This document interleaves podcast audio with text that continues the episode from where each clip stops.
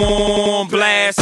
This is week 15 of I'll Name This Football Pod Later, part of the On Blast Podcast Network, available on Apple, Spotify, SoundCloud, Google Play, and on YouTube. Tell your friends. My name is Sheldon Alexander, and as always, I'm joined by Matt Russell, sports betting professional and host of the Window Sports Betting Podcast. Mr. Russell, how you doing? I'm great, man. Three weeks to go. Final exam time here, right? Not just for the kiddies out there in college and university, but for us as well. This is it, man. We got to get us above 500 here with these picks of yours. Um, and I got to finish strong here in the circa million. We moved up a tiny little bit. Again, we are hanging out in the in the 80s right now. Okay. We're a half point technically out of the cash, though it's really more of a full point because there's a big tie. Long story short, um, we got to do better than a three and two uh, effort this week. We have to hit our five and zero. Oh. Um, so that's the goal this week. Uh, of course, you know, listen, it's the goal every week, and we haven't done it yet this season, but that's what we're going to try to do. There's still time. There's still time. That's Absolutely. all that really matters.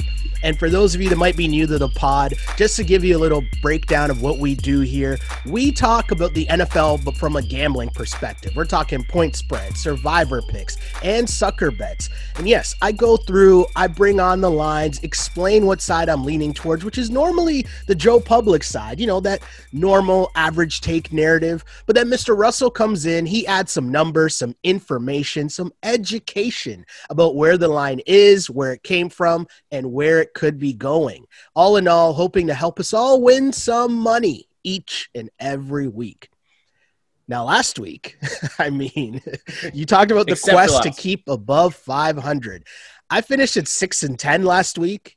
And by the end of the week, like that Monday night game, I'm on Cleveland plus three. And they're getting blown out. I'm just like, you know what? It's fitting that, that just way off on this, whatever. Right we don't got to go through everything that happened in that game because I think we all know no, what happened. But just for it to end on a safety that you couldn't even get a push, like I was looking at it, I was like, of course this game would end in a push. When I could yeah. use the, the win for the record, of course it's going to end in a push.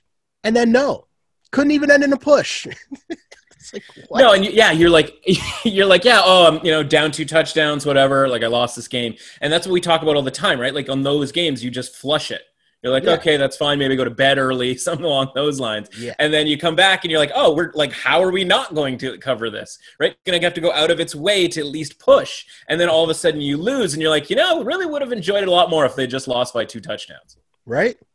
I mean, because you you you find yourself rooting for Baker and you're just like, I don't really want to be here.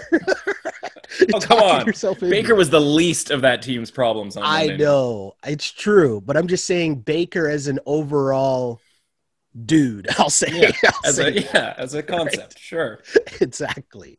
But I'm going to be honest. As I look into this week 15, I don't like this week, and I think it's probably because I'm just really still salty from last week. Sure. But I, will yeah. say this before we get into it. I found myself leaning more and more towards the points just off of what happened last week and the whole seven point, you know, favorites and whatever's going on there. So I don't yeah. know if I'm being like too jaded by last week, but as we head into this week, Thursday night football matchup has the four and nine Chargers heading to Las Vegas the Raiders are seven and six. The Raiders are favored by three points. Now the Raiders fired their defensive coordinator after last week's game. Yeah. And somehow Anthony Lynn still has a job. Despite the whole debacle, if you go back to what happened at halftime last week yeah. in that Chargers yeah. game, what a gong show. The gong show continues. But they still find a way to be in games. At yeah. three points, I want to lean towards the Raiders, but I, I don't know. The Raiders, it, this is a weird one to me because I, I, don't know. The Thursday night is throwing me off too because I don't know how each team's going to react on the short week. I feel like I should lean Raiders, but at the same time, that's only just because they're keeping their slim playoff hopes alive. But I don't really think they're that good. Right. We we've never really thought the Raiders are that good this whole year. Sure. So yeah. What are you thinking here?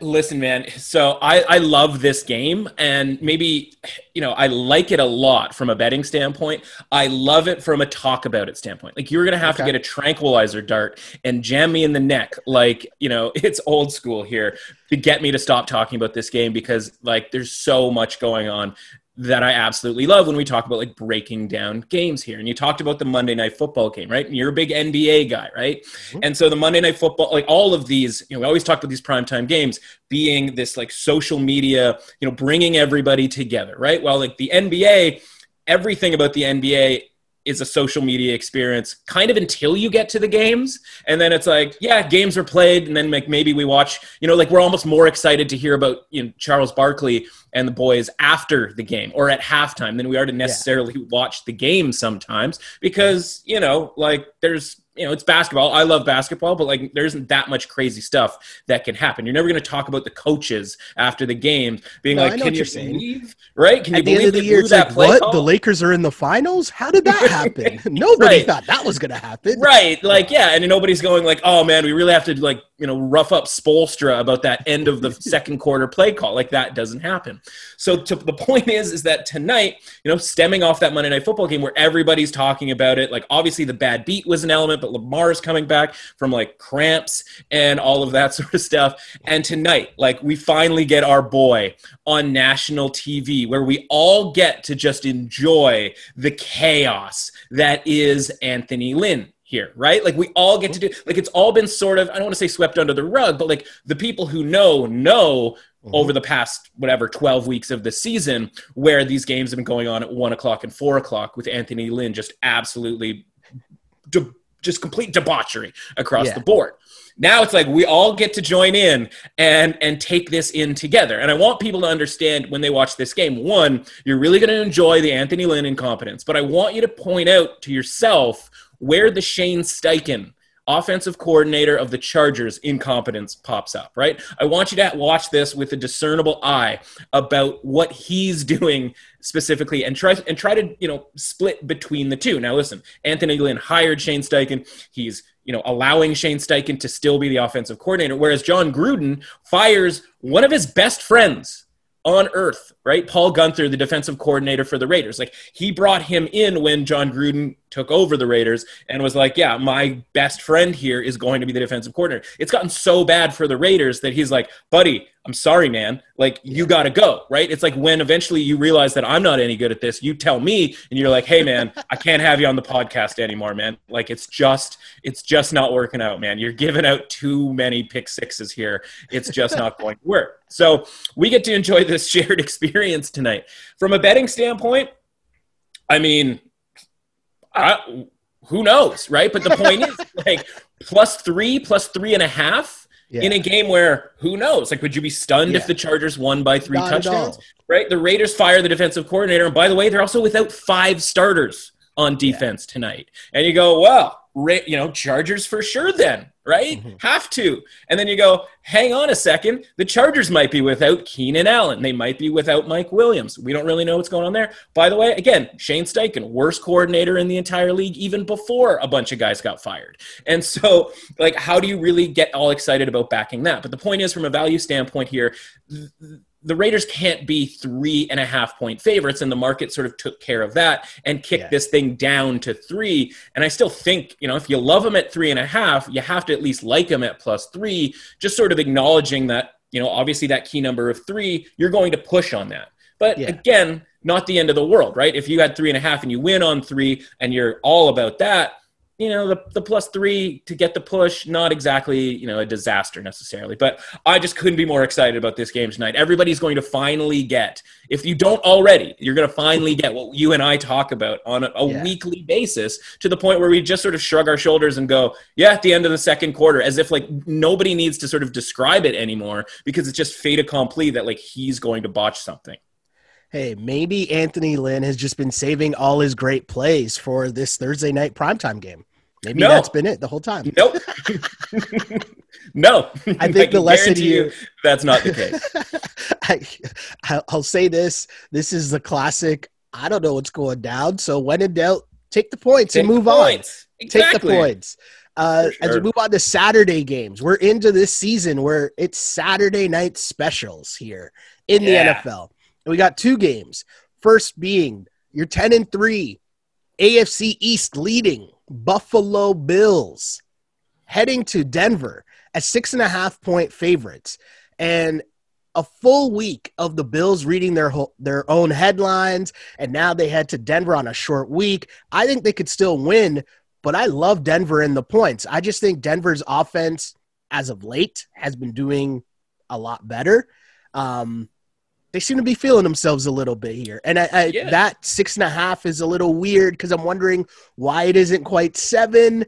But maybe people are on Denver a lot more than I think, anyways. I don't know. It's an interesting right. game, but as I look at it here, I think Buffalo wins. But I I love the points in this situation. Man, I'm so proud of you.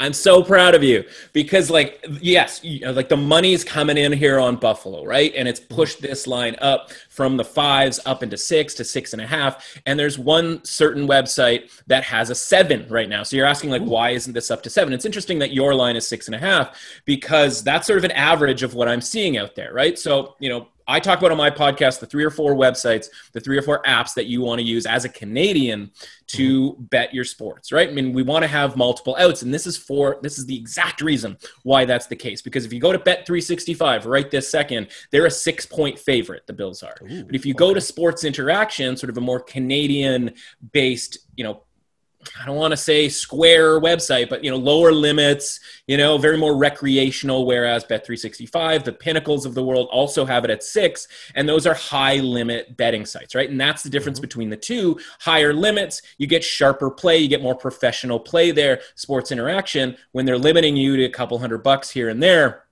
it's going to be a little more square. Point is, over there, you can get seven right now, right? So that's why you want multiple outs, because I think you're correct here you know, the Bills, again, we talked about it last week. Like, it's never going to look as good as it did on that Monday night. They get the win over the Steelers, but let's sort of take a step back here for a second, right? Two yep. prime time victories, you know, going backwards. Pittsburgh, are we really loving how Pittsburgh looks right now against good teams? And by the way, like, that probably should have been a Pittsburgh lead at halftime. We've talked before about close to 80% of teams that lead at the half go on to win. And so, that game's really close at halftime. We're worried about Josh Allen in the weather in that circumstance.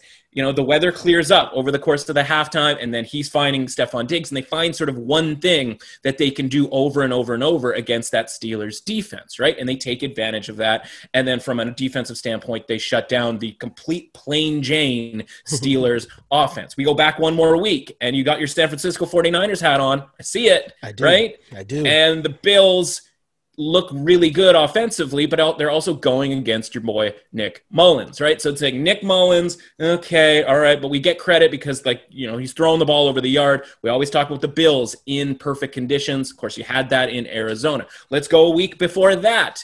Our boy Anthony Lynn, right? And I didn't mention it in the Thursday night, you know, talk here, but like you have to look at Anthony Lynn when you're frustrated by the things that he does and you go, this guy needs to be fired. You're 100% correct. He does need to be fired. but we don't necessarily want him to be fired, right? Because you have to watch this Thursday night game and think to yourself, Anthony Lynn, value maker, right? Mm. He makes everybody look, you know, better and or worse sort of depending on the game right? And so the chargers very well could have walked into buffalo and win that game with any other coach right? So he's creating value on the other team from that standpoint. And so gotcha. we're looking at the bills going like okay you know really great record here et cetera et cetera. But again a bigger thing to jump here, right? They were underdogs to San Francisco. They were only two and a half point favorites to the Steelers, right? Under a touchdown at home to Anthony Lynn. And now it's seven in some situations here against a Denver team that when they're allowed to use a real professional quarterback, have actually looked pretty good, right? Like we've been thrown off the scent here in a couple of different ways. And I was impressed last week. I was on Carolina because the Denver was without three of their top DBs. They're going to be out a fourth here against Buffalo, which has some concern and why the line also is kind of ticking up here as well, potentially against a Bills team that wants to throw it around. But Also, they were without both of their tackles on the offensive line.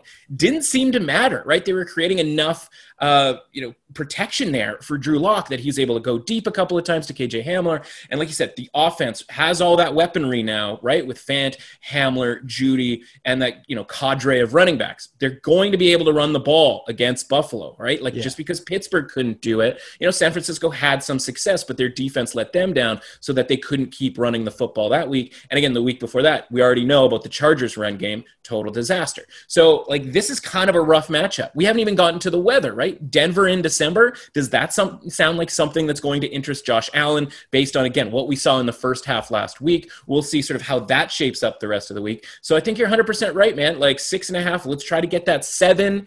And yeah, it's definitely a play for Denver. I like it. I like it a lot. Another Saturday night game. You have the 10 and 3 Packers hosting the 4 and 9 Panthers. Packers are eight and a half point favorites. This game is kind of the same in the sense that I think the Packers can win, but I also think that eight and a half points is a lot. And again, I'm admitting that I'm jaded from all the points in the bigger spreads of more than a touchdown spreads from last week. But and I know it's not as simple as the Packers couldn't cover against the Lions indoors on the track that is, you know, the Silverdome or what what's it called? Ford Field, my bad, Ford the Silverdome. How much did I just? Silver Dome was is, was famously destroyed a few years ago in one of the right? great implosions of all time, which is yes. symbolic, of course, of the Lions franchise every single season. right, but now you're taking this game outdoors, and I know it's Lambeau, it's their home field, but you're still outdoors, and you're giving away more points against what could be a better team. Like I don't know, like I think the Panthers might be better than the Lions. Either way, I I feel like it's the same way where I got to take the eight and a half points here. No. I think, yeah, I think again, you're on to something here and sort of big picture here on this Saturday, right? Beware of the two team money line parlay, the two team teas here that's setting up with mm-hmm. Buffalo and Green Bay, right? One of these teams is going to botch that up. And, you know, I couldn't necessarily tell you which one, right? Denver may very well win. I wouldn't be surprised about that. I actually wouldn't even be that surprised if Carolina won this game obviously we wish that Christian McCaffrey was back, right? Like that's a no no brainer. But the secret guy who's back this week, maybe not so secret if you're in still in your fantasy playoffs here, is DJ Moore, one of the better wide receivers that not a lot of people talk about. Um, not a secret because him being out is why I'm not in the fantasy playoffs anymore. okay, okay, but it's okay. we can go on. I'm okay. Four spot for you there. um, I, I, I, managed to stay in, and now I get to bring him back into my lineup personally. Well, so, lucky you. Uh, well, yeah, whoopee woo. Tell me more about your fantasy team, guy who nobody cared. Um, so, uh, so I, you know, listen. I think Carolina is going to have has the offense, right? And you said, yeah, I think they're better than Detroit. Unequivocally, they're better than yeah. Detroit, right? I mean the shutout win a few weeks ago would certainly lend ourselves to to think that as well. And as much as they lost to Denver last week, you know, it was kind of a fluky game there as well. We talked about Denver's offense getting going, but they had nothing for Carolina in the first half. They got a punt return, and of course, I'm watching the game going like Denver gets their first punt return in five years on the day that I'm fading them as an underdog. Sweet.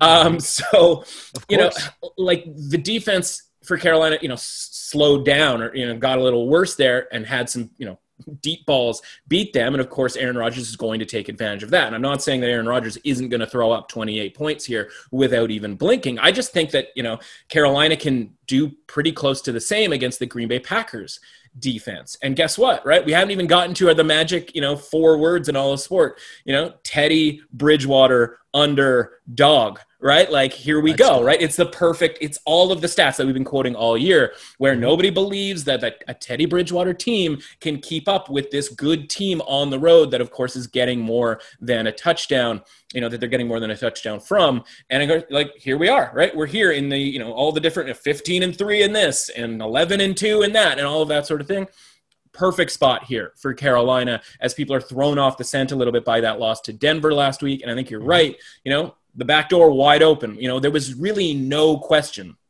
that Detroit and Staff, you know, when Stafford was in, that they weren't going to get that late touchdown, right? And Philadelphia did it the week before. They just, of course, happened to give up the Aaron Jones touchdown to sort of unbackdoor that game. But like you mm-hmm. see, same thing with Chicago, right? They didn't backdoor because they were so far behind, but I don't expect Carolina to be that far behind. So Carolina is going to get the last touchdown in this game, which means you need to be 17 points clear, right? And if you're mm-hmm. comfortable with that against a you know decent offense in Carolina, then more power to you. I'm just not. I actually like Carolina even more than I like Denver on the Saturday. Yeah. I like it a lot. Take the points. Take the points. If I was naming this podcast, take the points. It, that uh, may end up being the name for it. I yeah, I forgot. This podcast doesn't have a name. yeah, that. that's right. If I was naming the podcast that I'm planning on naming later to the degree that I've called it, I'll name this football pod later. What would I name it? I mean, Classic. if it was later, uh, as we move on though, yeah, uh, the 12 and 1 Chiefs, we're going to Sunday, Sunday action. 12 and 1 Chiefs are in New Orleans against the 10 and 3 Saints. Chiefs yeah. are three point favorites, and the Chiefs keep finding new ways to not cover. As I still don't really understand how they didn't cover against the Dolphins last week, the seven points, despite being up by what, 20, I think it was in the fourth 10, quarter. Yeah. Yeah. So, with that said, I have no idea how Taysom Hill is going to be able to put up points and keep this game within three against the Chiefs. I know the Saints defense is good. I get that. Totally understand that. Right. I just don't get how Taysom Hill is going to keep this game close. You don't have to get it because it's going to happen. And this is it, man. We're, we're already here.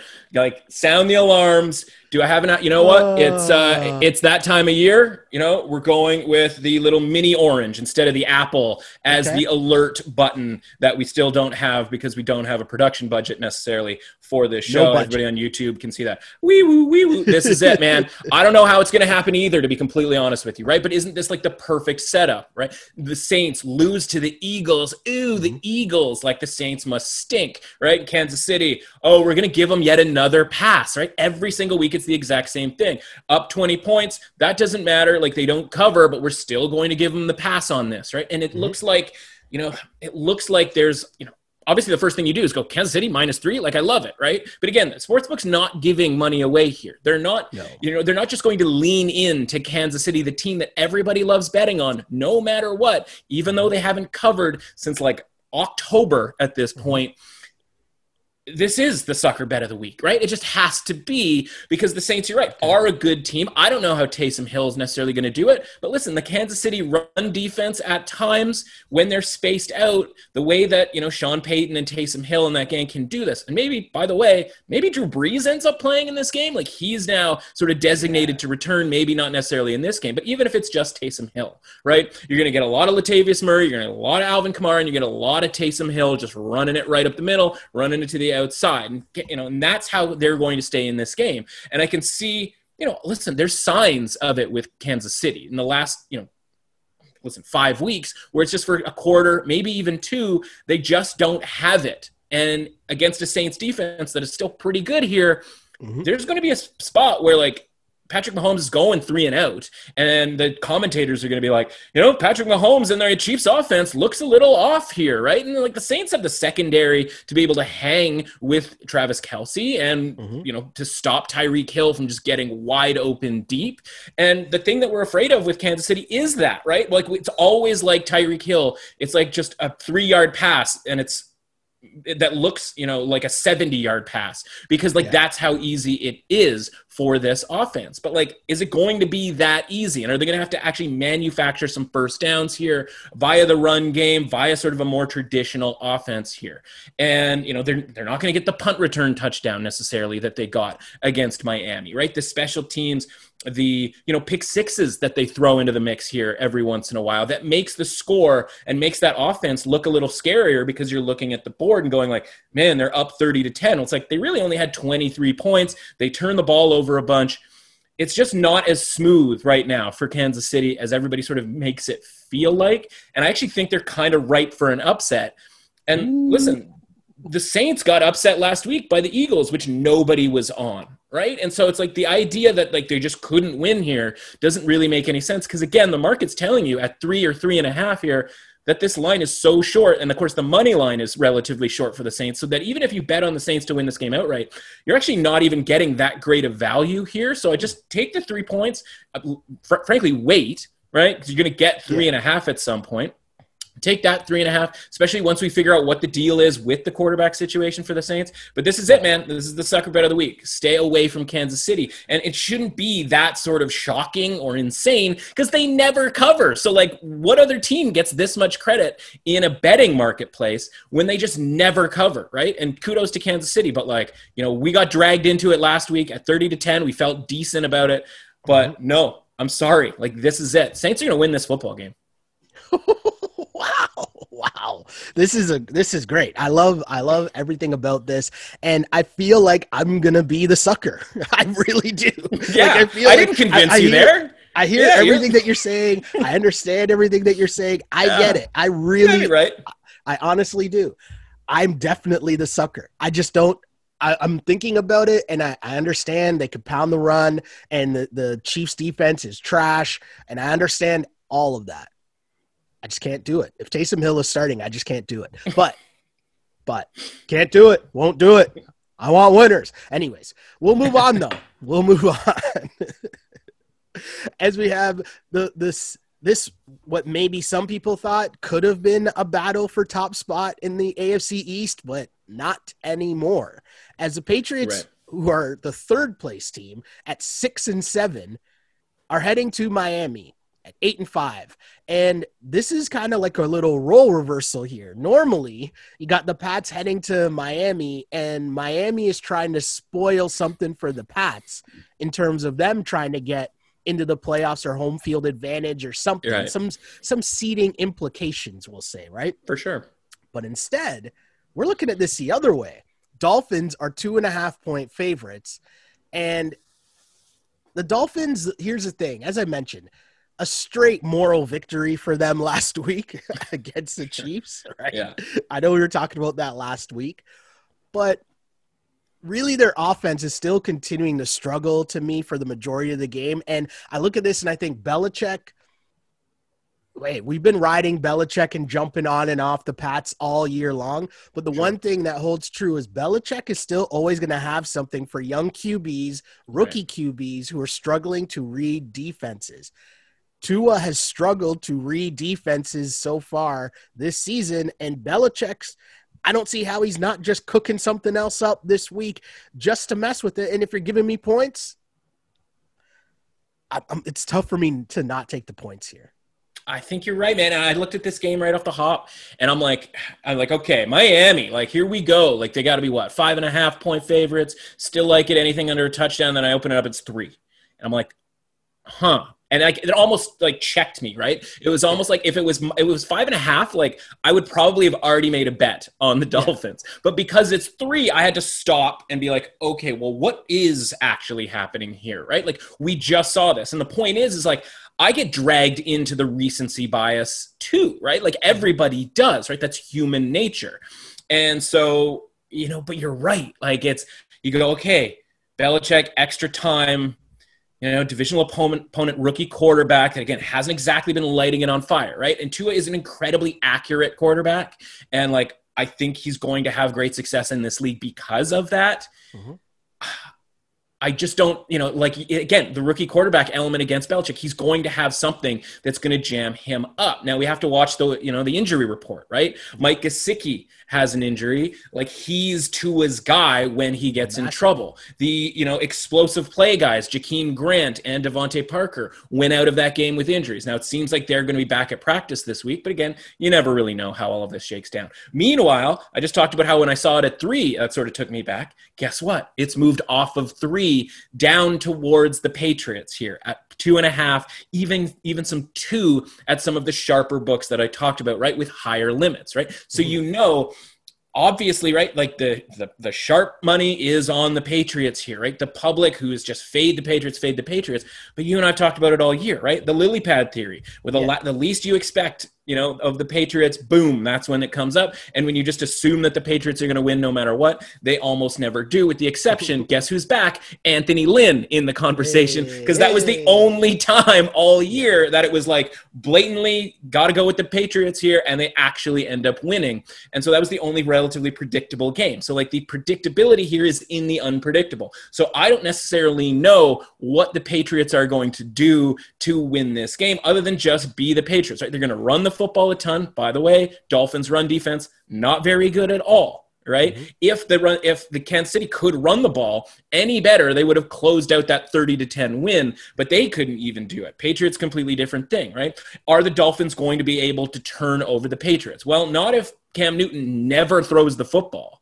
Right? If he never drops back to potentially get fumbled, yeah. if he never throws the football and gets intercepted, if all they do is just run the ball here, and listen, there's a possibility here that the Patriots or a team in the Patriots situation here would just sort of phone in the rest of the season. That's just not really what the Patriots do. Now maybe they end up turning to, you know, a different quarterback, for example, and then that becomes the issue for the Patriots down the stretch, but as long as they keep putting Cam Newton out there, they're going to be trying to win these games full throat, so to speak. And so, yeah, like you just kind of have to follow the number on this one and kind of just blindly go, yeah, I think the Patriots probably actually win this game and spoil things for the Dolphins in the same way that the Dolphins have been spoiling things, like you mentioned, over the course of listen the last 10 years right? The dolphins always steal games against the patriots.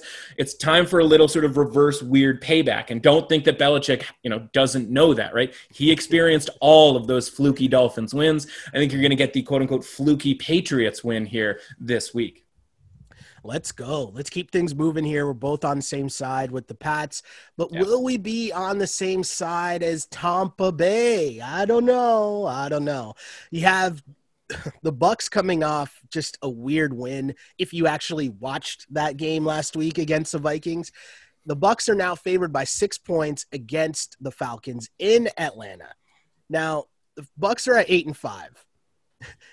There's part of me that thinks with some of the calls the Patriots were getting last week, like yeah. I don't know, calling pass interference on hail mary plays. It's like, yeah.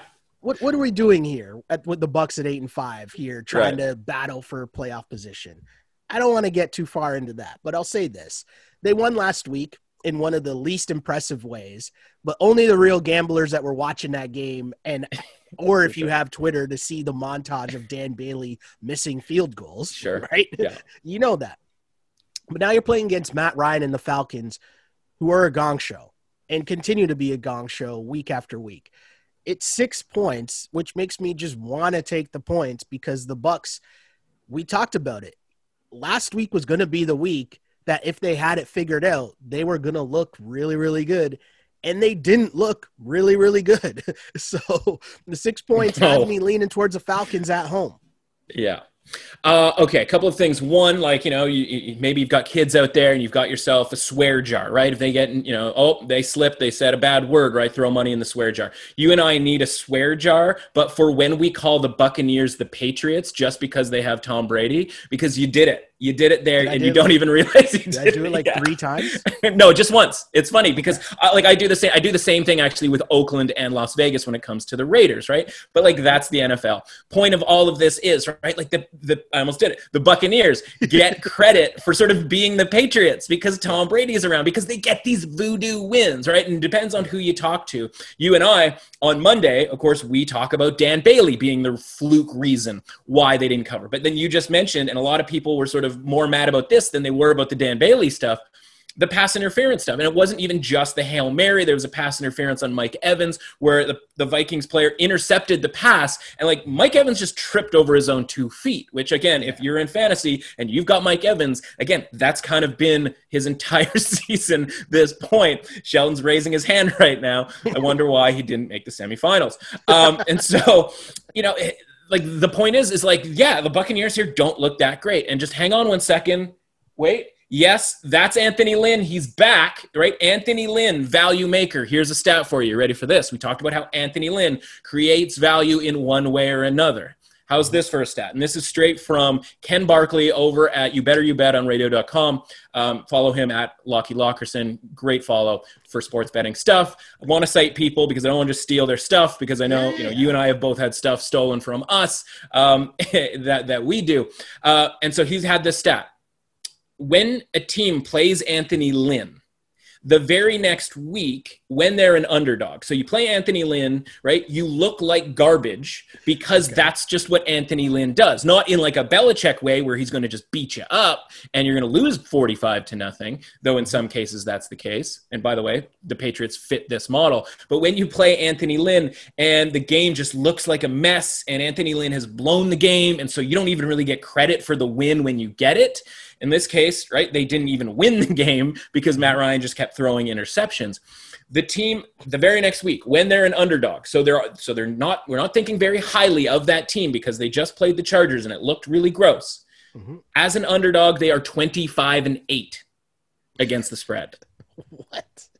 25 and 8 because you look so bad when you play the Chargers. And even when you win, you do not get credit for it. Even when you're competitive, you do not get credit for it because, oh, sorry, it was against Anthony Lynn. No Anthony Lynn games actually matter in any way, shape, or form. So, yeah, like just that alone at a 25 to 8 trend, like I'm like, yeah, the Falcons for sure. And listen, the Falcons are incredibly frustrating here, but when you combine that trend with the idea here that the Bucks still have to be overrated, right? Like the people yeah. betting the Bucks last week have to just be like, man, life's really great. Like just things are happening for you, right? Like people on the street are just handing me money. Like, yeah. you know, what a great day to be alive because you're getting every single break imaginable. And maybe that ends up being the case again this week, but at six points, like the Saints at Atlanta were only three point favorites. Like two weeks ago.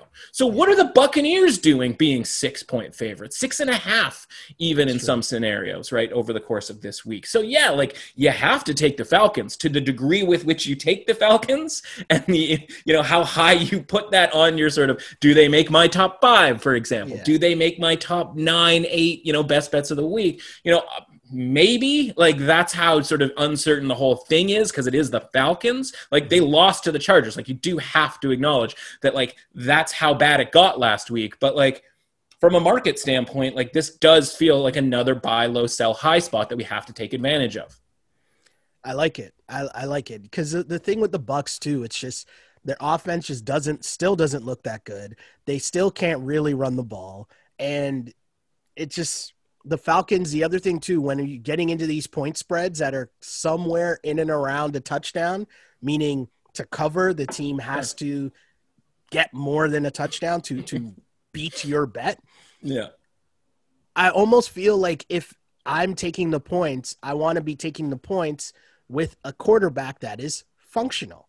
It's hard yeah. to beat a functional QB by more than a touchdown point spread because they're always going to be in a position late in the game where they're driving down the field for whatever reason, padding stats, and getting a late TD. And if you have someone like Matt Ryan, if you have someone do you know what I'm saying though? Like, yeah, no, I, I just I, the problem is right now is like I'm just not super sure that Matt Ryan's a functional quarterback, right? Like from a like from a branding standpoint, like yeah, because he's had the career that he's saying. had, right? But it's just like I go like I, you know you watch these saying. games and you're like, are we sure Matt Ryan's functional at this point? And you, you know like like ah like that's like it's it's tough for me to sort of you know I'm trying Basically, to. I'm saying not yeah. like someone like Flacco or Glennon or like Brandon Allen. Yeah, yeah, no, for you know sure. What I'm saying, man, I'm saying like it. those dudes, yeah. right? right? I'm saying someone who, and also like, is Julio involved in this at all? You know, when we could just throw it up. Do you know what I'm right. saying? But either way, we both like the Falcons. Let's keep things rolling here as a battle of the six and seven teams in an NFC North showdown. the Bears are in Minnesota. Minnesota are three point favorites. Right. More importantly, Dan Bailey and the Vikings are favored by three points. And I really don't understand how I can take them to cover three points as long as Dan Bailey's still around. So I swear to you, like a half hour before we got on here, I had to look up Dan Bailey, like Vikings, like on Twitter, because up until an hour before we started the show, I just assumed that he had been cut right? Like I went into that game, like you go and you're like, it's the second quarter of the game, and you're like, okay, he's cut, and like, yes, he keeps. You know, Zimmer keeps walking him onto the field to keep missing field goals. But like even before he kicks and attempts the field goal, I'm like, yes, but he's still cut Like it's like in the future, 12 hours from now, like he's oh. cut. Like he's kicking right now in this space and time, right? Like, but he is cut fundamentally from the team. And so it's like that was just a thing that existed in my brain. And so I get up this morning and I'm like, but I haven't seen. I'm like, who did the Vikings replace Dan Bailey with? Because I didn't see that at any point during the week. And then I'm like, wait a second. I look it up, and Dan Bailey is back. And so you're right. Like the the, the spread here is literally a field goal, right? Like this can't. like you you can't, can you? And so here's the problem, though, right? Like people will tell you value on the Vikings here because the look ahead line was like six, and we've all you know felt a certain way about the Vikings. But there's a couple of different reasons why I don't think that applies, and I cite that a fair amount, right? We talk all the time. We go, what's changed, right? But in this case, I think something has changed, and a couple of different things. And obviously, the Dan Bailey thing is sort of the headliner in all of this, and maybe that's what gets us on to the Bears here for a winning bet. But I think what really has to get us on to the Bears here is that offense is kind of okay slash decent the last couple of weeks, right? Like mm-hmm. Trubisky's back. They're actually able to complete passes, which, like, again, we talk about every week. How were we subjected to Nick Foles for as long as we were? David Montgomery, right? Breaking off big runs, whether it was against Green Bay in a losing cause or last week to get the party started against Houston. Then we go, okay, well, there was a matchup already with the Vikings in Chicago. And I got a quick little stat for you here, right? We always talked with Chicago's defense, Akiem Hicks being the difference maker, right? And yeah. he wasn't in there against Green Bay, and it was just ugly as all get out. And then last week, he's in there. And of course, they hold Houston to seven points. And so we literally see a dividing line with him being in or him being out, and it was in that Monday night football game against the Vikings. So Dalvin Cook ran for 39 yards on 19 carries, two yards per carry, while Akiem Hicks was in that game, and it was hmm. competitive, right? And even though Green Bay couldn't, or Green Bay, Chicago couldn't score at all, right? They get the Cordarrelle Patterson kick return touchdown, yeah. and they're winning the game, they're, they're and then all of a sudden, Akiem Hicks goes out of the game. Well, what happens after that? Dalvin Cook, all of a sudden, 11 more carries, 57 yards, five and a half plus per carry in that situation. You're like, it's the same game, right? First half to second half. And it wasn't because like the Bears defense was tired, though that may have had something to do with it, but it was because their big guy in the middle, the best player on that defense at this point, was out of that game. Well, he was back last week and he's back for this week as well. So you get a little bit better of a Bears, off a way better Bears offense than you got in that first Vikings game, but a little bit Bears, better Bears offense overall this season. And the good version right, of the Bears defense with Akiem Hicks in that game, going up against the Vikings defense that's still pretty bad and the offense that's still pretty turnover prone with a kicker that they're going to have zero faith in, right? Yeah. Like, how are they running him out for a 47 yard field goal? How are they doing that, right? He's got to be missing an extra point here at some point, which is very important when we're talking about a plus three type of a spread there, right? Because we want to get that number off the key number of three, off the key number of seven so that there's a possibility that it lands even with the Vikings winning by one or two. And obviously, most of the time that kind of happens when an extra point gets missed. And then finally, we talk about the Vikings home field advantage, that like that's been glorified for this whole time, and that now they just walk out to silence and there is no like that is the reverse home field advantage. Not only is there no home field advantage to me there's actually sort of a road advantage that you're going into minnesota and for this one year only hopefully knock on wood you're getting silence in minnesota. And how great must that be for chicago? So you can go back and look what i know how good chicago is in minnesota. None of that matters this year. And that's sort of what may be missing here. And that's why this line isn't five and a half this isn't six. All of those things have crept this line down to three. Now it's it's not going to go any lower than that. It may even go back up to three and a half, at which point I will be definitely pouncing plus three and a half on Chicago in this game. Uh, yeah, totally. I, I, I just can't do it with Dan Bailey. And it's funny you bring up uh, Dan Bailey being cut. Yesterday, I was on the phone with uh, my boy Brandon, who is a listener to the pod, shouting, right always shouting you out. Really enjoying the pod in terms of the the picks this year and the education of gambling and taking things next level. Right. But the one thing he brought up to me, which I wasn't aware of about the kickers, is that if you want to bring in a kicker midweek just sure. to try them out, because of all the COVID rules, you have to have that person in for like six days. So that means you'd have to remove someone off your whatever the total number is of people that you have within your camp because everything's sure. on lockdown because of COVID. So, right. are you really going to risk that to try someone out who might not even be better than Dan Bailey? So that's sure. kind of why you have the situation where you have all these crappy kickers that are still lingering around, we'll say, because it's just such a more difficult situation to bring in a new kicker, try someone out, have right. them stick with your team, and then but they should have a guy on the practice squad, right? And that's a fundamental should. problem within the organization where again, we talk about sure. all these different coaches and we'll get to a couple more here, but like different guys screwing things up in different ways. And we're going to enjoy the Anthony Lynn screwing it up on the field and he's screwing it up in, you know, uh, you know, game planning. He's screwing it up in a t- all of the different ways, yeah, yeah, yeah. right? Which is like why that's so funny. But like even the best coaches in the game, and I think a lot of people sort of consider Mike Zimmer a top 10 coach. Part of that is kind of by default because there's about 22 complete morons. But um, you know, it's like no these sadness. are the things that fall through the cracks, right? And again, it wasn't just last week that he screwed it up. We sure. talked about it on it's Monday, right? It was the week before that. And frankly, listen, they traded a fifth round pick two years ago or two summers ago, essentially, to the Jets to bring in a guy that the Jets had uh, that was on their practice squad or was just sort of on their roster, right? And then they cut that guy to keep Dan Bailey. So, one, they knew that Dan Bailey was a problem to the tune where they would give up draft equity for a kicker, right? A, a, position that people don't even draft in the draft. That's how much they knew that Dan Bailey sucks. And they did it two years ago. And then they compounded that by being like, oh, well, the kicker that we, that we, I was going to say drafted, but that we traded the draft pick for, he's not good enough to beat Dan Bailey. So they screwed that up too. And now they're still screwing this up right? Over and over and over again. And you want me to lay points, a field goal, a literal field it. goal with this team? Can't do it. Can't, Can't do it. do it. I'm in my Niners hat today. Can't do it. Can't, Can't do, do, it. it. Let's keep it rolling. I want here. kickers.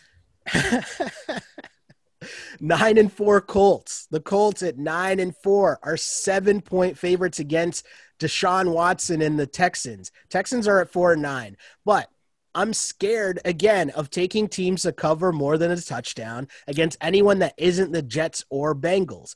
I'm tempted yeah. here, very tempted here, but I'm still leaning towards taking the points. Again, Deshaun Watson is a capable QB. and that's, right. I know he has no weapons. I know they're struggling on offense. I get that. But I'm still emotionally scarred from last week's last right. week's pod. And if I'm gonna lose games because I took the points at, at a team needing to win by over a touchdown, I'm okay with that. This might be one of those weeks. Yeah, and so, and so you know, fundamentally, yes, like that's terrifying. Like I completely understand that. And doesn't seven feel a little bit high for a game that you know Houston should have won a couple of weeks ago, right? Like that's how we sort of picture all of what's happening here necessarily, right? But I want to give, and this is going to apply to a few games here, so bear with me. But Mm-hmm. You know, I talked at the start of the show, right? It's, it's, it's final exam time, right? Yeah. And you and I, it's long since since been passed that we had to deal with finals in college, university, even in high school, right? But you know, maybe you have that nightmare, right? That you miss the exam, or the, right, like you didn't go to any classes. I have that one where I didn't go to any classes, and then all of a sudden I go to the final exam, right? So remember when you were doing final exams, and you know, you'd have the study break, right? And uh, for me, like I'm an analytical type person. If you hadn't sort of figured that out at this point, but like I would want to know, okay, like you know, what is this worth? What is this exam worth? Because if it's only worth 15%, that's one thing. But it's, if it's worth 50%, then we got to really, really study hard right? At this point in the NFL season, the teams that are involved in the playoffs are studying hard for a 50% worth exam where like it's literally going to change. If you're if you get a 90 on this exam, you've been getting a 70 the entire season long here, you're now averaging an 80, that's an A, like that's what your grade is for the season. But if this is only a 15 percenter here, right? If you get 60% on the exam, mm-hmm. like that's not all that different than if you get 80 right? That's going to change your grade from you know a 72 to a 75 right? Like it's mm-hmm. not that big of a deal. And so our teams like houston now that they're out of the playoffs, which they weren't technically out of the playoffs the first time that they played the Colts, are they studying as if it's a 50% worth exam? Or are they studying, so to speak, like it's a 15% worth exam? To me, okay. whether it's them, whether it's the Detroit Lions here coming up, whether it's mm-hmm. even the Jacksonville Jaguars, are they, for the last three weeks here, who are the teams that are studying up like it's a really important exam. And the Colts are one of those teams, right? Whereas, like, I don't think the Texans are. So this isn't a matter of is this team tanking? Has this team quit? Because listen, even if it's you know, even if you're looking at this exam, you're going, okay, this is worth 50. I got to really study for this. I got to spend four of the seven days that I have to study on that. This one's worth 15. I really only have to study for like a day here. I kind of already know most of what's going on there, but even if I like kill this exam. Listen, I'm not going to get 100% on it, so it's not going to make that much of a difference.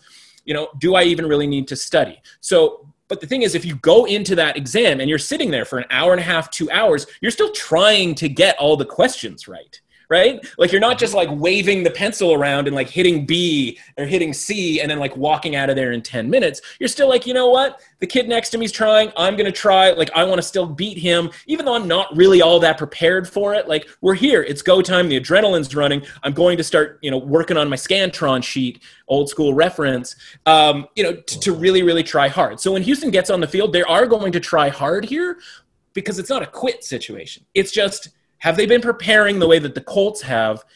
And I don't really think that they have. How could they? So when you talk about like, is the spread too big? Like, there's a very real possibility the Colts blow them out because the Texans here have just kind of phoned in the rest of the season as far as studying is concerned. They're going to run hard out there. I promise you, they're going to do that. But it just might not be good enough, and it certainly wasn't good enough against the Bears last week. Yeah. And from a backdoor standpoint, right? What's the difference between the Colts and the Packers and the Chiefs? The defense, right? Like you're not guaranteed to get that backdoor touchdown the same way that you are against the Packers or the Chiefs, right? Like that's not necessarily how that fully healthy Colts defense rolls. So for me, I think you just have to sort of suck it up here and actually take the Colts minus seven because this okay. kind of feels like a blowout that maybe we shouldn't see coming, but I kind of do. I like that. I like how you just explained all that, and it makes me think of you alluded to it earlier, talking about uh, the NBA and watching Barkley and company. And one of the funny things that they do is one, two, three Cancun. Like certain yeah. teams are just in that mode where it's like, yeah, they're still coming out and playing, but they're making sure. their travel plans for what's about to go down because the season their season's over. And they're still trying. They're still out here right. playing. And if they win, cool. But yeah, I mean basketball a little different, right? Because like if you're you can know, try, but like people try offensively, but then they have to go and play defense. Yeah, and they're like, no, yeah, I don't really feel me. like playing know, defense. I know. You know what I mean? I, I, got you. What you I got what you're saying. I'm picking up what you're putting down. I like it. I like it. Plug your nose. Take the seven points. If you're the Colts, to take the Colts to win by seven. I got you. I, I hear what you're saying. I'm interested, and not just because I'm wearing the Niners hat, but because this is an interesting game from a gambling line perspective. Five yeah. and eight Niners heading to Dallas against a four and nine Cowboys. Cowboys are three point home underdogs. We were all over. You were all over the Cowboys last week against the Bengals. And I mean, I was on the Niners last week against Washington. One of those things didn't go too well, and it was a team that I'm kind of still sporting their colors here. But overall, the Cowboys are getting three points here, and I like their offense in terms of be able to move the ball with their playmakers. Are are they still a lights out offense? You know, it's Andy Dalton, so there's still limitations, but they can move the ball unlike Washington could against the Niners yeah. last week. Mullens was just out here giving away points. And I don't know, you know, at best, I guess Shanahan might limit him even more. But then now you're talking about right. still you don't have the playmakers. You're not putting the ball in your playmakers' hands as much. You're just going to run the ball and be very simplistic on offense. If you're telling me I can get three points with the Cowboys, chances are I'm going to lean and take three points with the Cowboys. Yeah, don't get me wrong, right? There's stuff to not like about both of these teams. And as much as we were Correct. all about the Cowboys last week, a lot of that was because the Bengals are absolute garbage, right? True. And so and and that's what that's how it sort of played out. And mm-hmm. it's a little bit concerning if you're, you know, the Cowboys because to be honest with you, our little secret here the Cowboys were not very good in that yeah. game, right? They forced a couple of fumbles early on to quote unquote gain momentum, but really more just gain scoreboard leverage, right? Where they will yeah. got get 10 points just off of Cincinnati dropping the football right? Mm-hmm. I don't, you know, I don't think you're necessarily going to get that from San Francisco this week, right? Maybe Nick Mullens throws you the football, but I think a lot of that has to do with the Washington defense last week, right? Like, Front yes, line. Nick Mullens was giving it away, but in a lot of cases, Washington was taking it away, right? Like yeah. the Cowboys have certainly been victim to that this season as well. So, you know, are the Cowboys going to do anything defensively to take the ball away from Nick Mullens, especially when their run defense is an atrocity as well? And of course, Cincinnati was never going to be able to take advantage of that. And we talked about that as part of the handicap because listen, you watch the Cowboys against the Ravens, and in the fourth quarter, they just wanted to stop getting punched in the face by the Ravens running games. True. So the answer to sort of that is you know, the Bengals come to town, or at least they go to the Bengals town, and like there's no punching, right? Like it was like, we'll just take the ball, we'll run it down the other side of the field. That's great. San Francisco can, from a sort of theoretical standpoint, punch you in the face here with the run game. So mm-hmm. does that sort of make it look a lot more like the Baltimore game for the Cowboys defense, right? Like that's what I would be concerned about, right? And so from it, from it San Francisco offense though, like Deebo, where's Deebo? right? There's no Deebo this week. So that's one of the guys who's going to punch you in the face. And so they're missing him. So I'm a little bit concerned from the San Francisco side. So you can sort of see where I'm going with this.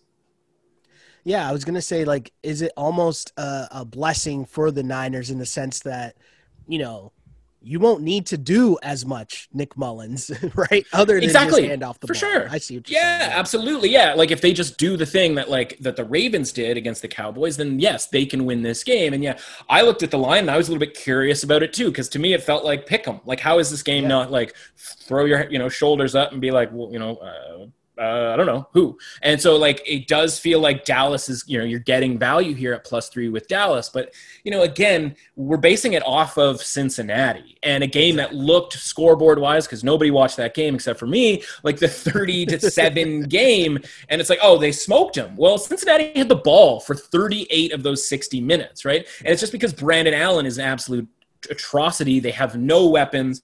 Like I was disappointed with the Cowboys offense there as well because they weren't marching it up and down and dominating the time of possession and all of those things that you're sort of hoping to see with a team like the Cowboys and a quarterback like Andy Dalton. Like it wasn't, you know, as explosive in any way, shape, or form, but certainly as explosive as we'd hoped. And again, different matchup, right? San Francisco's defense I'd like to think that they show up for this game. I am a little bit concerned, right, about this. This is another study game, right? At you know this point, is San Francisco studying because the exam is worth fifty percent, or are they studying because the exam's worth fifteen percent, and they just want to go home to their families for Christmas, right? Richard and so Sherman's already talking about how he won't be back next year. Yeah, and it's just like I don't really want to be laying points with San Francisco here, but again, it's such a short number with the Cowboys. Like I wasn't impressed with the Cowboys against the Bengals. I thank them for the win in the cover. That helped a lot on a day oh, like oh, yeah. last Sunday.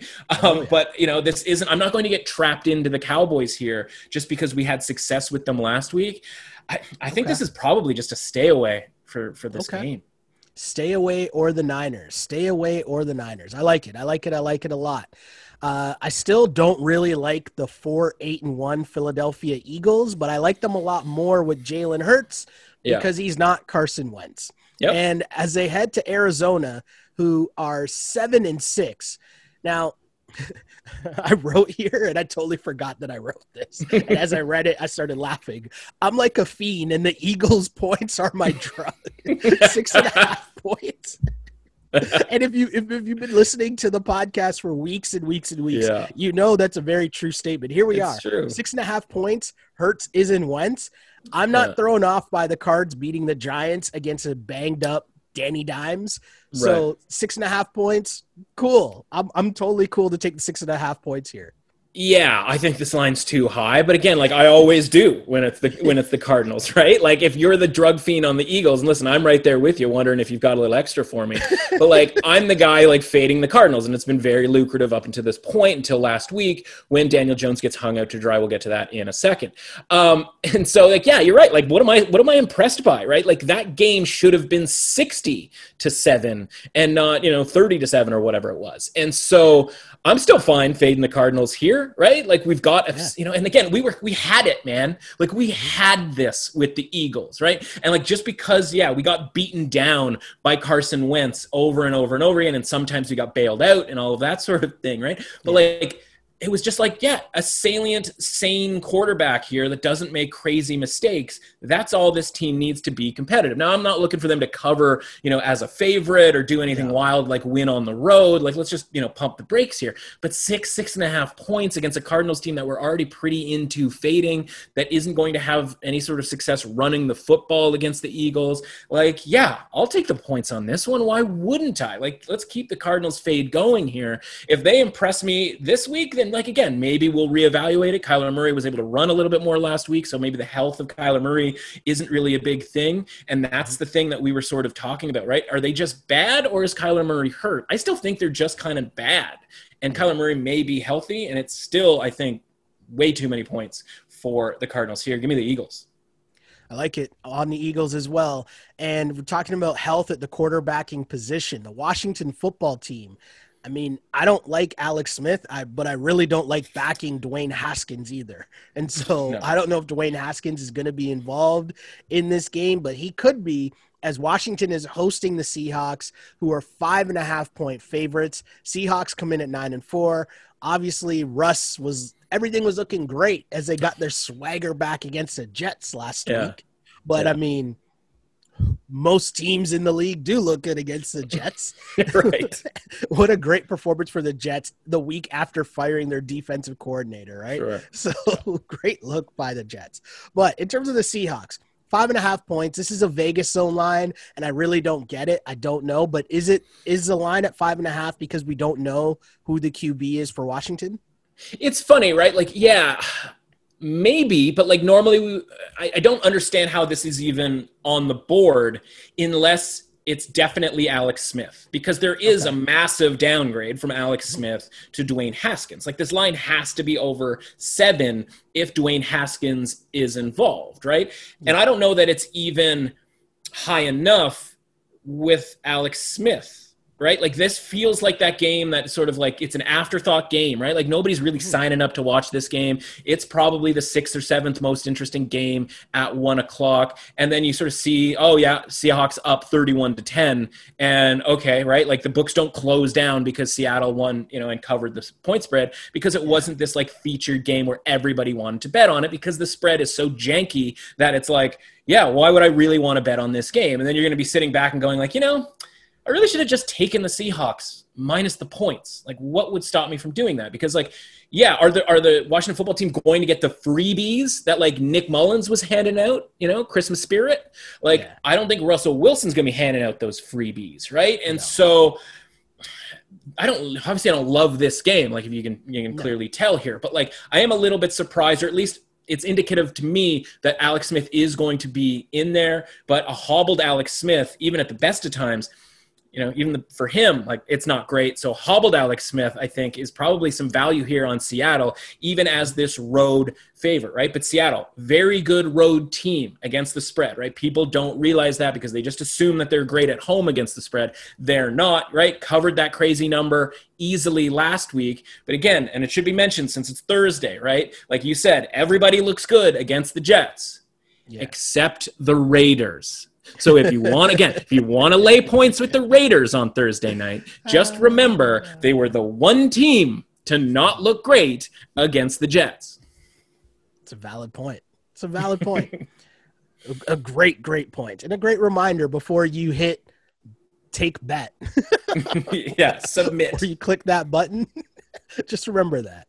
Um, another game here, though, nine and four Browns. Speaking of moral victories, yeah. or I guess no, not even a moral victory for the Browns. The Browns just like let let their fan base down, suck their fan base into getting all hyped up for a matchup, and then just disappoint in such a drastic way on Monday night against the Ravens. Uh, now they find themselves traveling to New York as four point favorites against the Giants. Right. I should take the Browns here. I really should. They looked solid. The difference in the game was probably the Baker pick six. Like, if I'm doing a simplistic sure. yeah. look back, you know what I'm saying? Yep. Uh, the late safety for no good reason, which we discussed off the front end of the podcast. The Giants defense, I still think, is really, really good. Danny Dimes probably shouldn't have been playing in last week's game. I still think the Giants are decent. I don't want to say they're good because I don't Yeah. know if any of these NFC East teams are really, really good. But I No. still think that if they get just a competent performance from their QB, their defense is good enough to cover this four points. Right.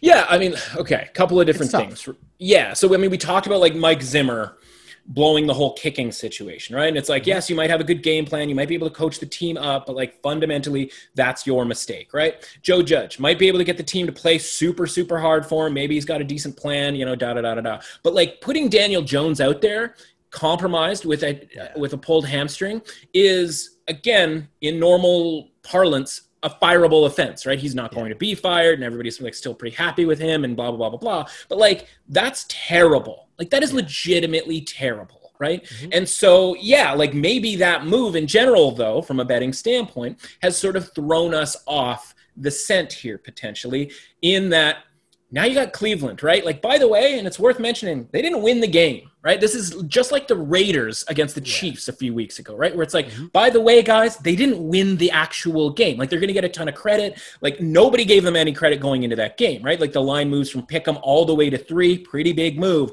And of course, it ends up working out for all the Baltimore betters, but I think they would agree that they got lucky there. And so, like, yeah, you- you're still getting all this kind of credit, and you're like, yeah, but they didn't win the game. And by the way, the defense was horrendous, horrendous, right, for both teams, but like Cleveland, you know, especially. And so you're getting that short week, you know, going on the road, going against a team that tries really hard, that has had success against good-ish teams this mm-hmm. year, right? Seattle, obviously, Tampa Bay, and I would prefer to see Colt McCoy in because if we get Daniel Jones, I'm not going to know whether they're just throwing him out there to get slaughtered again or whether they're actually saving him from himself because he's trying to be the tough guy, right? He's trying to do it for his team, but he doesn't realize because Joe Judge is clued out that he's not helping the team, he's hurting the team. And Colt McCoy is the guy that we want to be backing here. So Sunday night football game, right? Flexed in, by the way, like Browns Giants got flexed in. That 49ers Imagine Cowboys that. game got flexed out. Imagine this world that we're living in, 2020. Yeah. So I'm going to be on the Giants in some form or fashion, but I'm going to need Colt McCoy to be the starting quarterback for this Okay. game. And you talk about, you know, it's funny, you talk moral victories, right? And if this was five years ago and we still weren't allowed in mainstream media to talk about point spreads, or of course, like here in Canada, 2020 when we're still not talking about games being covered or whatever the code word should really be moral victory right? Like you, we should be calling covers as underdogs moral victories as that secret code. So um, i kind of like that as an idea but problem is it's 2020 now we can talk about this openly. We don't have to hide the fact that the browns didn't cover on a fluke play last week. Um, so yeah like i mean i like the giants here as well but i'm gonna need like a full bill of health. Like i'm gonna have to talk to the doctor myself um, about daniel jones to make sure that he's okay or colt mccoy. Maybe we get a little bit more value too right? If colt mccoy is announced as the quarterback you know the starting quarterback maybe this goes up to like six and we get a full six on the giants. I think that's a great idea because i think a lot of people coming in here on the browns getting all excited about that game. But like let's just temper it a little bit here because they didn't win the game right? It's it's, it's you know dial it down. Yeah. Totally agree. Totally agree. And and let's kind of wrap things up here with Yeah. what we're calling our quick reads or hot reads or whatever. Hot There's a bunch of double digit spreads here. So Hot just route. quickly here, hot routes. Oh, okay, okay. And a couple double digit spreads here. And I kind of want you to tell me why I shouldn't take Okay. the points here on these double digit spreads. So we have the Lions as 10 and a half point dogs in Tennessee against the Titans. Yeah. I think the Titans blew out the Jags, but I feel like Matt Stafford kind of lives for these games if Matt Stafford was going to play, right but he's banged up. So we're Yeah. talking about Chase Daniels. I'm not sure that I'm on those vibes here exactly for the 10 and a half point spread. So this one, it's leadership, right? Yeah. The, the, handicap in this game is leadership. And so Matt Stafford is not going to play in this game. We just talked about the Alex Smith Washington situation. Like, why is there a line?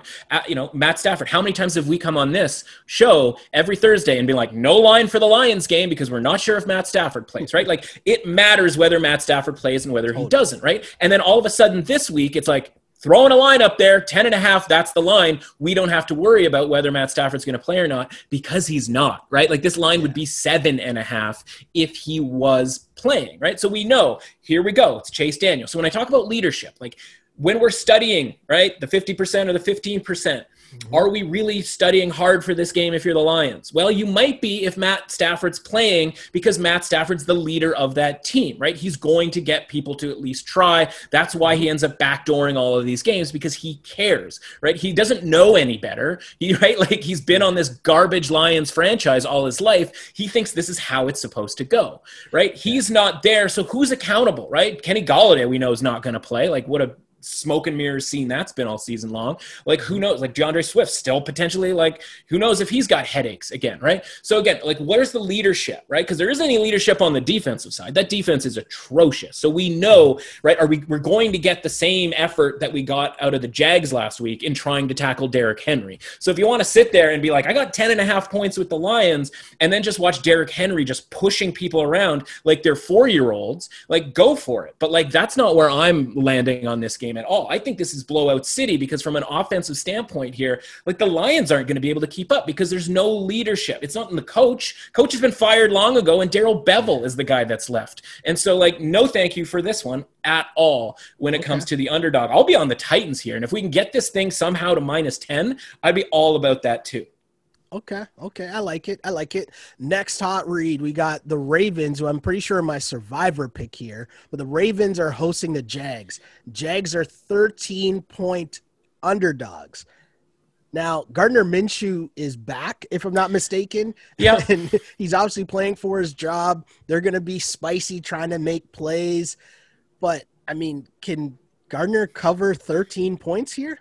Well, and that's again leadership, right? And like, yes, and I don't necessarily love Gardner Minshew, but like, like leadership, aka spiciness, right? Like that's mm-hmm. sort of kind of what the deal is here. Like they equate to the same thing. So if Gardner Minshew's out there trying to be spicy and like getting people going, like there's certainly enough talent offensively on the Jags, as crazy as that might sound, to be able to score points against the Ravens defense, who are sneaky, not very good at this point. So when you go like, what do we know that maybe the market doesn't give necessarily full credit to? It's that the Jags offense can probably score against the Ravens defense. Problem is, we just watched the Jags want nothing to do with getting punched in the face by Derrick Henry, and the Ravens are the punch in the face run game, right? And so we're going to be sitting there going like three headed monster of just dudes drilling dudes on the Jags out there. And it's like, do I really want to be involved in that one? So I'm it's definitely not Baltimore minus 13. Definitely, definitely, definitely not. Right. If this somehow gets to 14, then I make a bet on the Jags. But right now, I mean, it's Jags or nothing with a lean to nothing. But again, if we get a little bit more Jags value,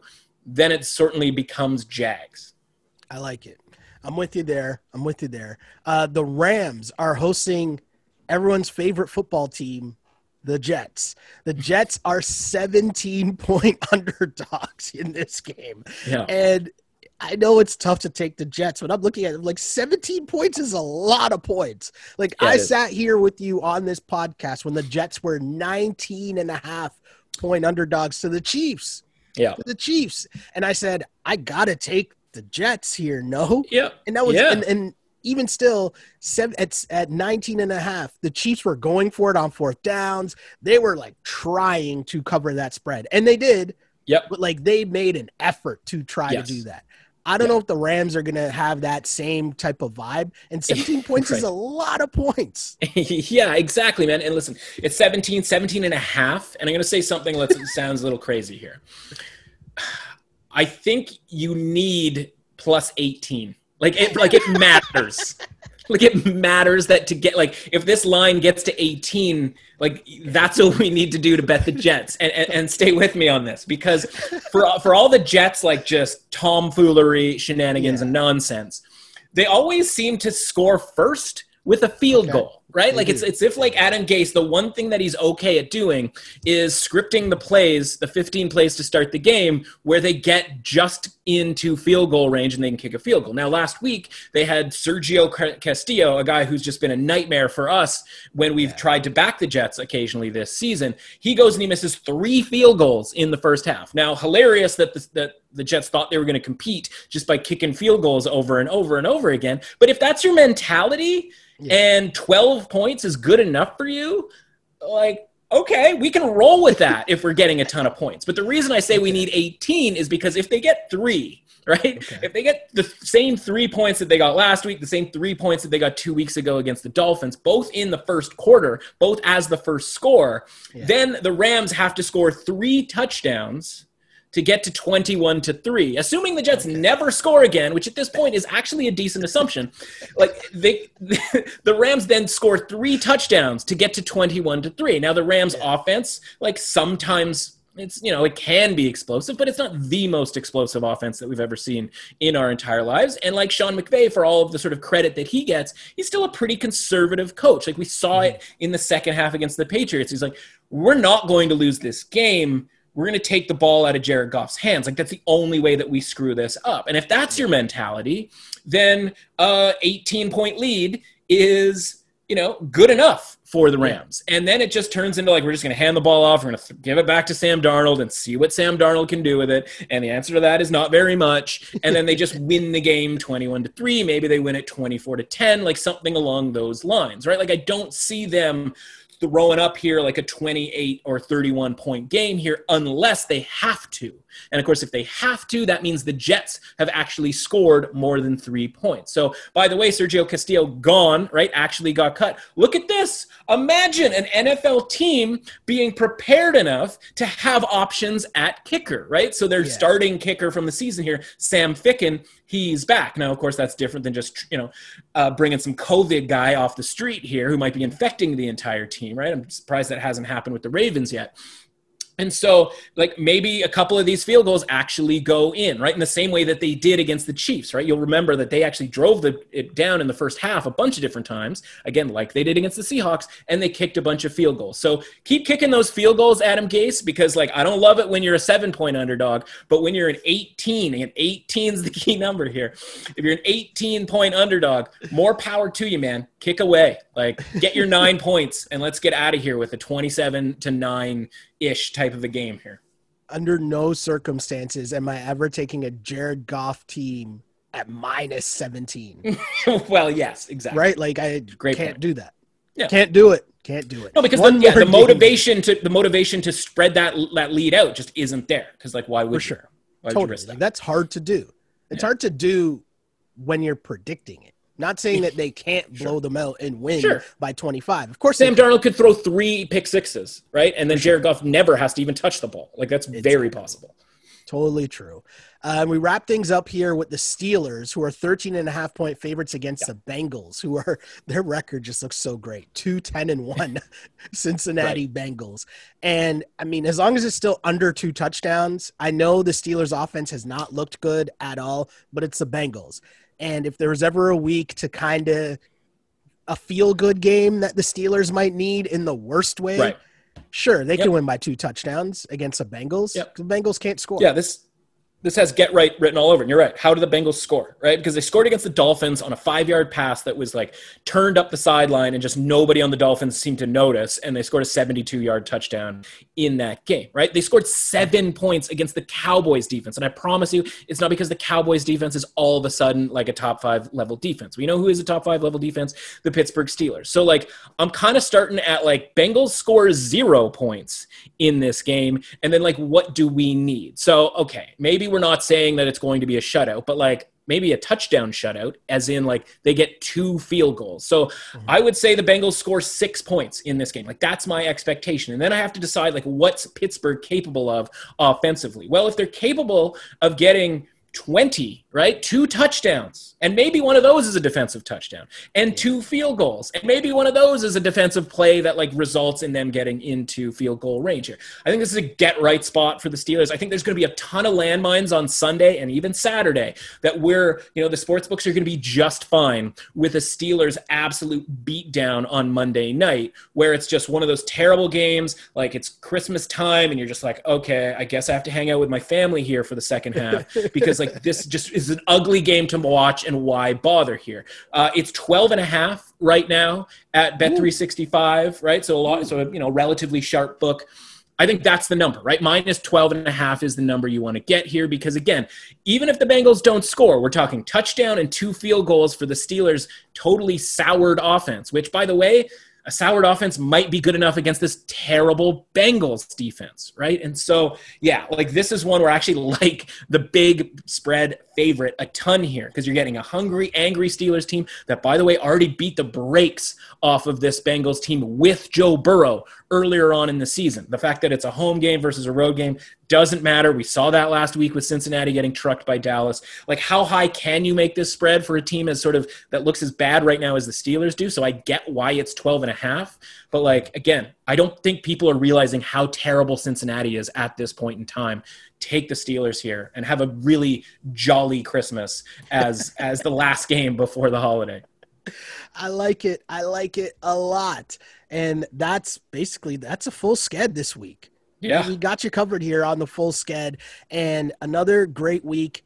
Hopefully we'll get back to the winning ways. We'll get the record. I think I'm at my record overall two games below 500. I'm at 100, 102, and six on the season. So we'll get back on the plus side this week for sure. That is the goal. But Mr. Russell, where can people find you to get your picks, but also to track you down on the window podcast as you're giving yeah. out your your A1 picks your go-to picks for the yeah. rest of the week as we head into a big Sunday for you in terms of circa circa survivor Million. picks, circa millions yes. in English, if I can speak, which I'm struggling to speak at the end of the podcast. Well, okay, so like the Circa Survivor you mentioned, right? And like we would still be alive, you and I, if it wasn't for that stupid Thanksgiving thing, right? So, you know, spoiler alert, uh, you know, because I like you guys and I like everybody out there, um, Tennessee is actually was in the plan for that Circa contest thing. So Tennessee is our survivor pick this week, just so mm-hmm. you know, we got a little bit lucky here with the Matt Stafford injury, so probably worth mentioning there. Um, as for the window sports betting podcast, for those of you watching on YouTube, that's what it looks looks like right there. Wild, wild week. And so a lot of people, you know, obviously realized that Cleveland plus three was the bad beat from Monday. I had a far crazier bad beat with regards to the prop market 125 to 1 bet that I had that lost on a scoring technicality in that lateral fumbled type of a play, right? And so, you know, complete craziness would take way too long to discuss that on this podcast but go to at mruss authentic on twitter. You can sort of get the vibe generally from there. And i talked about it earlier on this week on the podcast. So kind of worth tuning backwards uh, on tuesday's show to sort of get the lowdown on that. Just a quick different uh, different podcast from normal, as you know we don't necessarily love to lament these bad beats because you know who wants to hear a bad beat story, but this one took a whole new life of its own where it was picked up on VSiN on a numbers game with Gill Alexander. He was talking about it, um, reading you know my tweets and all of that sort of thing from Monday night. So complete chaos across the board. Uh, Friday is our big NFL handicapping show where we basically five to ten minutes on each and every game, and then Sunday is where you get the best bets of the week. The five circa million picks 41, 28, and 1. Again, talked about it. Still good for tied for 82nd, a half point out of the top 50, and one point out of some legitimate money uh, in that contest. So that's what we're dealing with here with 15 more games left with three weeks to go here. So come check that out. We break down all of that stuff prop bets, uh, you know, as well on uh, on the Sunday show, um, and basically just sort of the most up to date that we can possibly be in this crazy week. Because sometimes I come on the show and we talk about these games and I'm on the fence about this or that. And then by the time I talk it out on Friday, I start to feel a little bit better. And then on mm-hmm. Saturday, I'm making my sort of top five selections for the million contest. So when Sunday rolls around, it's like, okay, these are what you need to follow if you want to follow strictly my bets. That being said, I know people do what they want to do, right? So that's what the Friday show is for. So you get at least my take before you do what you want to do in the same way that we talk about it here, where I tell you things like Saints plus three, and you still take Kansas City minus three, because we're all going to do what we're going to do. But that's what's fun about sports betting, because then we get yeah. to talk about it the next week. Totally. And it's so much fun. It is so much fun. Despite, like, even it's funny, right? As Sunday night, and I guess again on Monday night, sitting there watching and just getting so frustrated because the, the picks were good to start Sunday, and then it just kept getting worse and worse and worse and worse. You're sitting there being like, this sucks. And but as much as you're thinking this sucks, in this moment right now on Thursday, as we're recording this, and you're going back in with a clean slate, this is why the NFL wins. Yeah, they get us right back in the they following you, week, and we're all suckers. They right? Yeah, they give you just enough time to get over it. Like you were saying, like you're still a little gun shy. You're taking a lot of underdogs or whatever, and it's like that's kind of part of getting better at this is that like tightening up the window of time where you are all rattled by the game, right? And it's like, oh, if I can get over it immediately, right? It's like a cornerback. They always say, right? Cornerbacks have to have short memory, no memory at all. Because if you get burned, that's fine, but you got to run it back out there the very next play, and you got to be aggressive. So we got to keep being aggressive. We got to have a short memory, and yeah, we're gonna have a big weekend, I think. I like it. I like it. And of course, you can find me on Twitter at Shell Alexander, Instagram at Sheldon Alexander. Of course, like and subscribe to the podcast wherever you get your podcasts. That's Apple Music, that's or Apple Podcasts, because it's a podcast. podcast. and Spotify, SoundCloud, Google Play, and on YouTube. As always, like and subscribe. And of course, don't forget to check out us recapping the week's action on Monday on the Window Podcast with Mr. Russell, of course. And of course, like I close out each and every week, I used to pray for times like this to rhyme like this. This is, I'll name this football pod later, part of the On Blast Podcast Network. As always, unpolished and unapologetic. Until next time, see ya. On blast.